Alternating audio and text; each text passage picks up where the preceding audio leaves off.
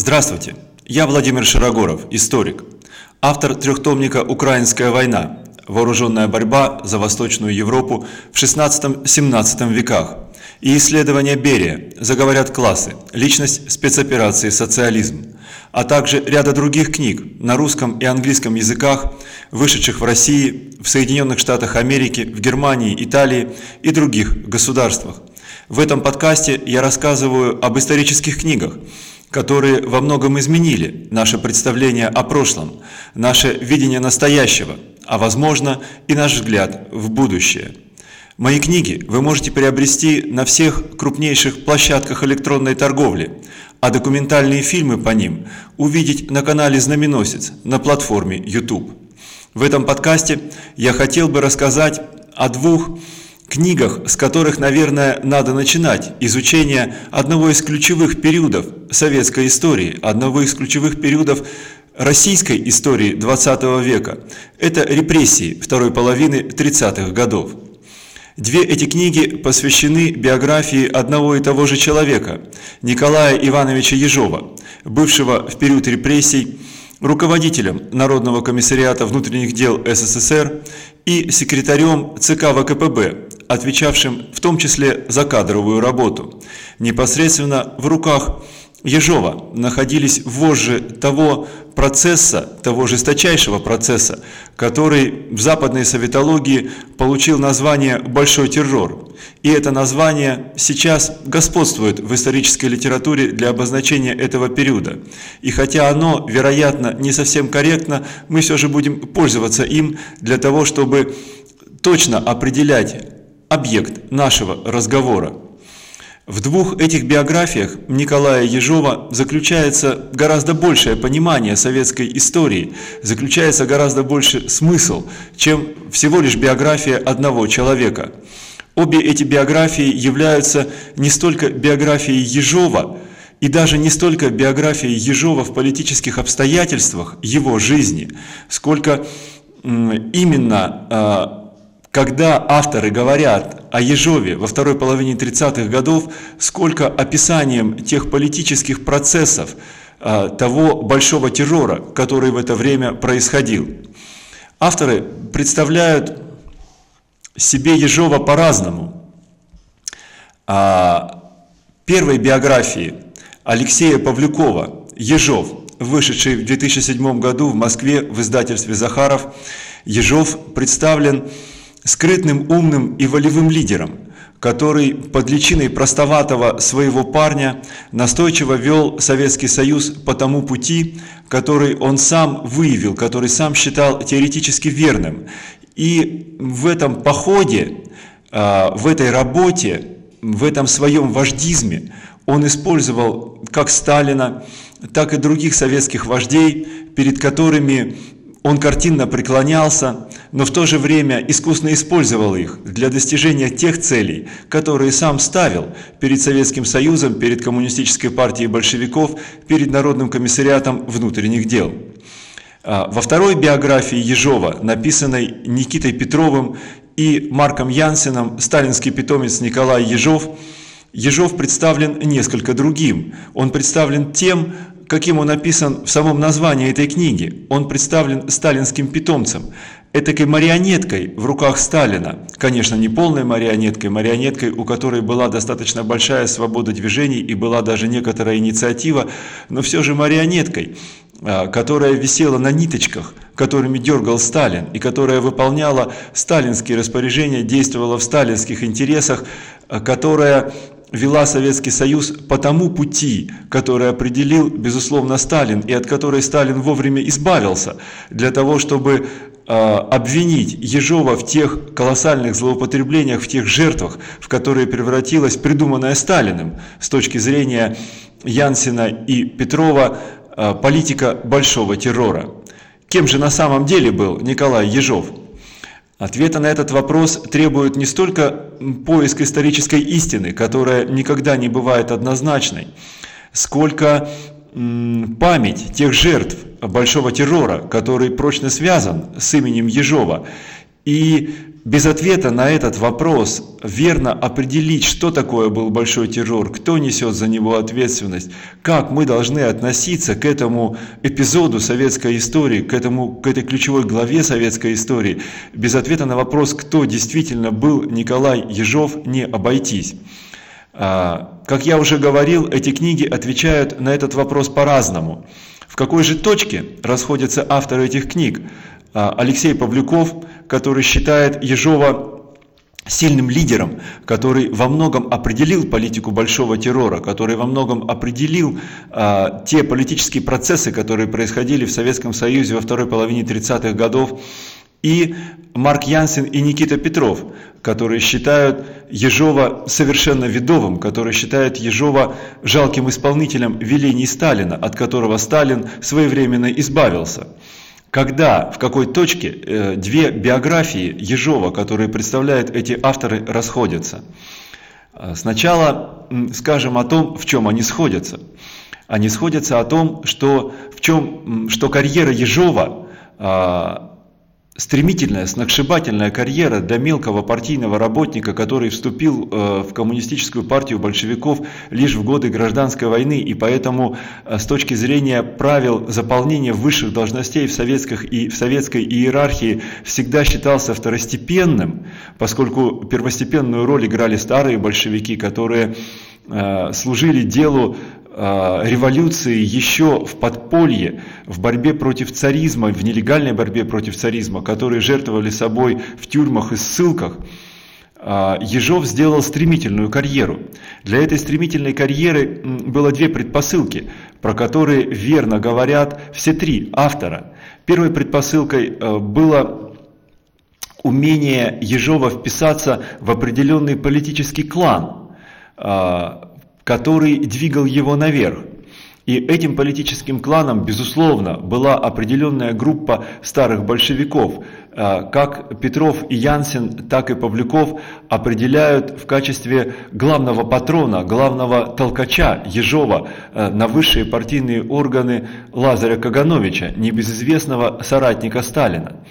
Кроме того, что Каганович был соратником Сталина, он еще интересен тем, что он был соратником другого видного члена Политбюро, о котором, к сожалению, на сегодня не только широкие читатели, не только публика, но даже профессиональные историки забыли и редко вспоминают. Это Куйбышев. Валериан Куйбышев был ведущим членом Политбюро, который привел в партийное руководство Лазаря Кагановича. Уже затем, в ходе совместной работы с Кагановичем, как выдвиженцем Куйбышева, Сталин сблизился с ним. Обстоятельства этого сближения важны для биографии Ежова, потому что Сталин сблизился с Кагановичем как с человеком, который, с его точки зрения, олицетворял собой порядок в партийной структуре, олицетворял бюрократическую организацию, которая способна действительно управлять теми социально-экономическими и политическими процессами, которые в Советском Союзе 20-30-х годов были чрезвычайно бурными. И вот членом той команды Кагановича, членом той бюрократической команды, которая была призвана навести порядок в советских партийных и государственных структурах для того, чтобы достичь тех целей, которые ставили различные группировки в Политбюро, в том числе группировка Сталина и группировка Куйбышева, а эти цели были очень амбициозными, этими целями были индустриализация, коллективизация и подъем Советского Союза на такой уровень могущества, который обеспечивал бы ему преобладание над мировым империализмом, обеспечил бы конечную победу мировой революции, обеспечил бы конечную победу социализма и установление коммунизма во всем глобальном масштабе. Так вот, одним из членов этой команды Кагановича стал Ежов.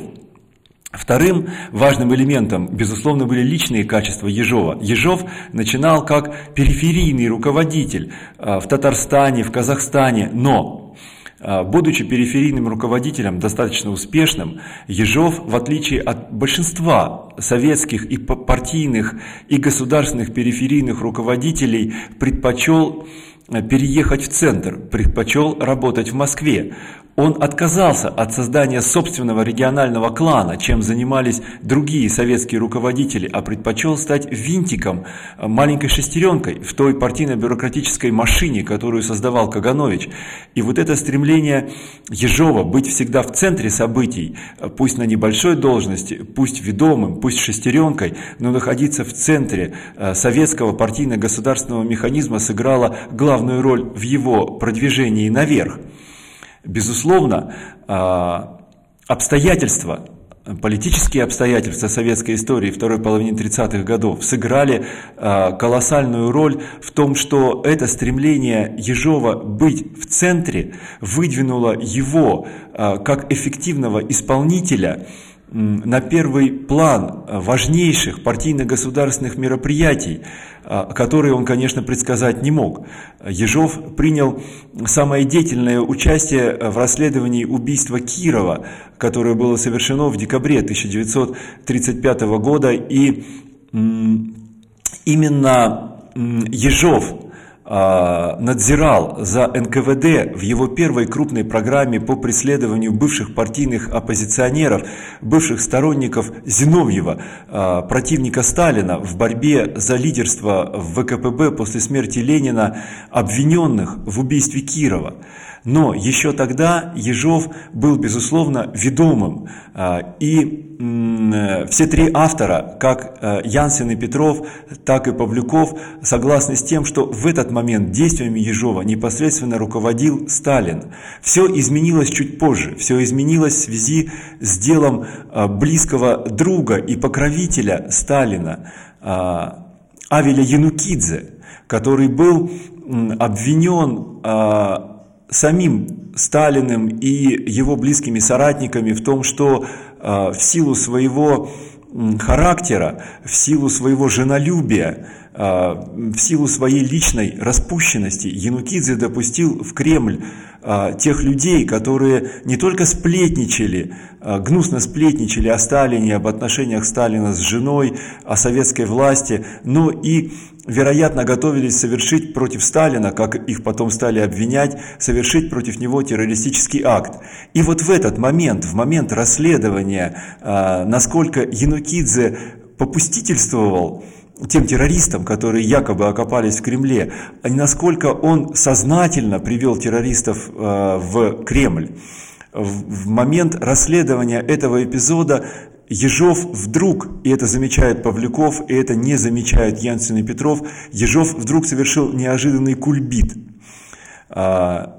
Без ведома Сталина Ежов вовлек в эту историю новейшую теоретическую работу Троцкого, в которой он обвинял высшую советскую бюрократию во главе со Сталиным в перерождении, в том, что бюрократия захватывает власть в СССР и тем самым не только подрывает завоевание октября, но делает невозможным дальше считать советский строй социализмом.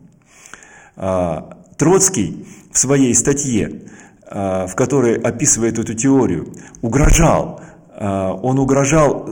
Сталину, угрожал советской верхушке тем, что если эта тенденция не будет развернута, если власть вновь не будет отдана рабочим, не будет вновь отдана пролетариату в СССР, то последуют революционные события, которые сметут эту советскую верхушку. Вот в этой угрозе Троцкого по отношению к Сталину и бюрократической партийной верхушке Ежов увидел угрозу проведения террористических актов. И он непосредственно связал действия Янукидзе, действия любовницы, фавориток Янукидзе, а также их друзей в охране Кремля, которые судачили о том, что неплохо было бы повторить в Кремле со Сталиным то же самое, что сделали в Ленинграде с Кировым. Ежов увидел в этом подготовку широкой террористической революции. И именно тогда Ежов, можно сказать, опередил в поиске врагов социализма, в поиске врагов большевизма, опередил Сталина. Он захватил в этом вопросе инициативу, которую затем не отдавал почти 2 года. Именно начиная с этого момента Ежов начинает притворять в жизнь свою совершенно специфическую теорию, теорию классовой борьбы при социализме.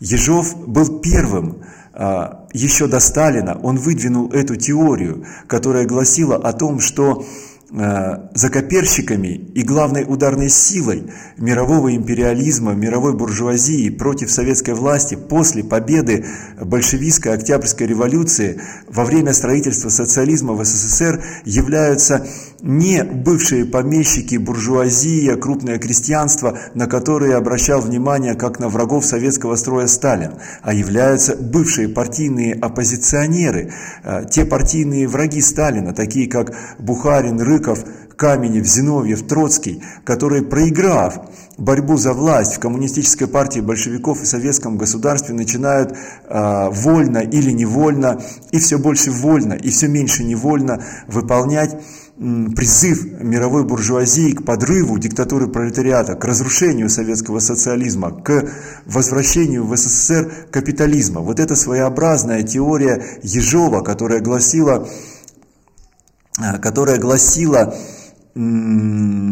то, что главными врагами советской власти в период строительства социализма становятся бывшие партийные оппозиционеры, она и привела в значительной степени к началу Большого террора. Ежов, еще будучи партийным работником, еще не будучи наркомом внутренних дел, уже в инициативном порядке с группой ряда единомышленников, среди которых были такие известные фигуры, как Жданов, Берия, Хрущев и Багиров, начал расследование в отношении троцкистского подполья в ряде регионов Советского Союза, которые эти партийные работники контролировали. Берия и Багиров контролировали Закавказье. Жданов, бывший первый секретарь Нижегородского, Горьковского обкома ВКПБ, контролировал Нижний Новгород, а после своего назначения первым секретарем Ленинградского комитета партии контролировал также Ленинград. Хрущев, любимчик и выдвиженец Сталина, контролировал московскую партийную организацию. Вот в этих 5 регионах, в Москве, Ленинграде, Нижнем Новгороде и в Закавказье, прежде всего в Азербайджане и в Грузии, прошли первые мероприятия по выявлению троцкистского подполья. Эти мероприятия после того, как Ежов был назначен вместо Ягоды наркомом внутренних дел СССР, стали шаблоном для поисков троцкистов по всему Советскому Союзу.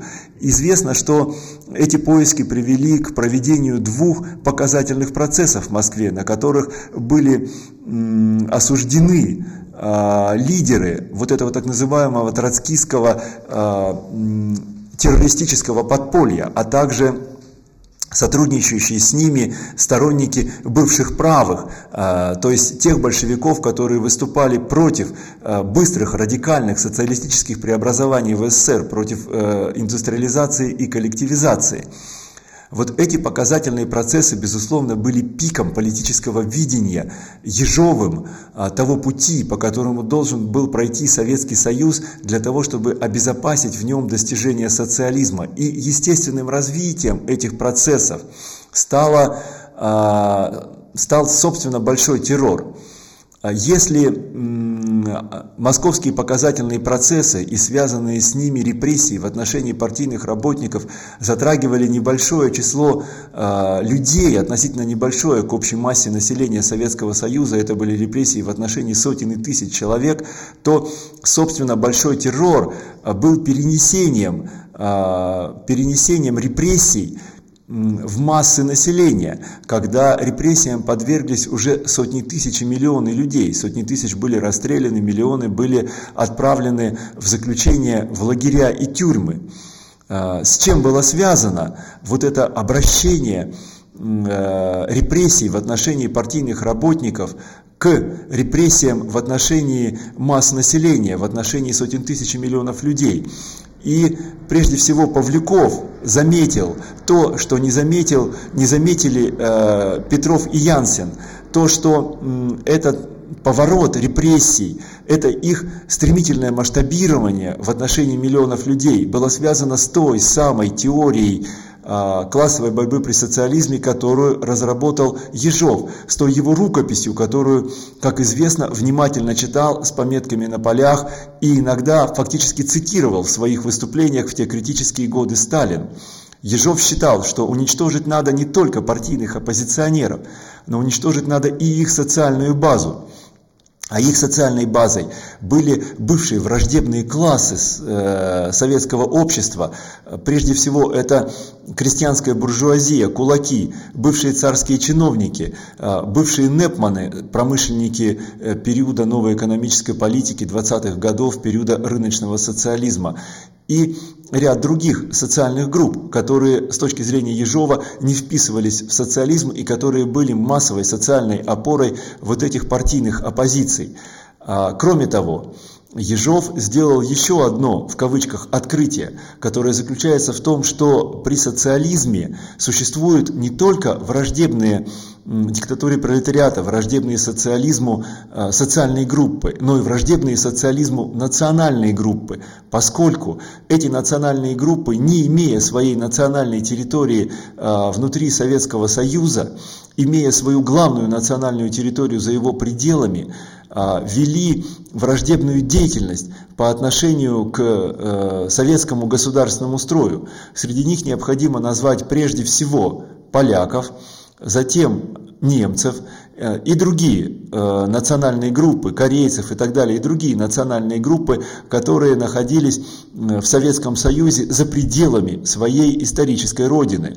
Обращая репрессии против этих национальных групп, Ежов, безусловно, сближал, не ведая того, а возможно и ведая, поскольку он был чрезвычайно умным человеком, сближал репрессивную национальную политику НКВД, хотелось бы подчеркнуть, не советской власти, не советского правительства, а репрессивную национальную политику НКВД, сближал ее с репрессивной национальной политикой в националистических европейских государствах того времени. Прежде всего, это Германия нацистская, фашистская Италия, а также националистические государства Восточной Европы. Это прибалтийские государства, Латвия, Литва, Эстония, это Румыния, это Польша, где поднималась волна крайне жестокого национализма во второй половине 30-х годов.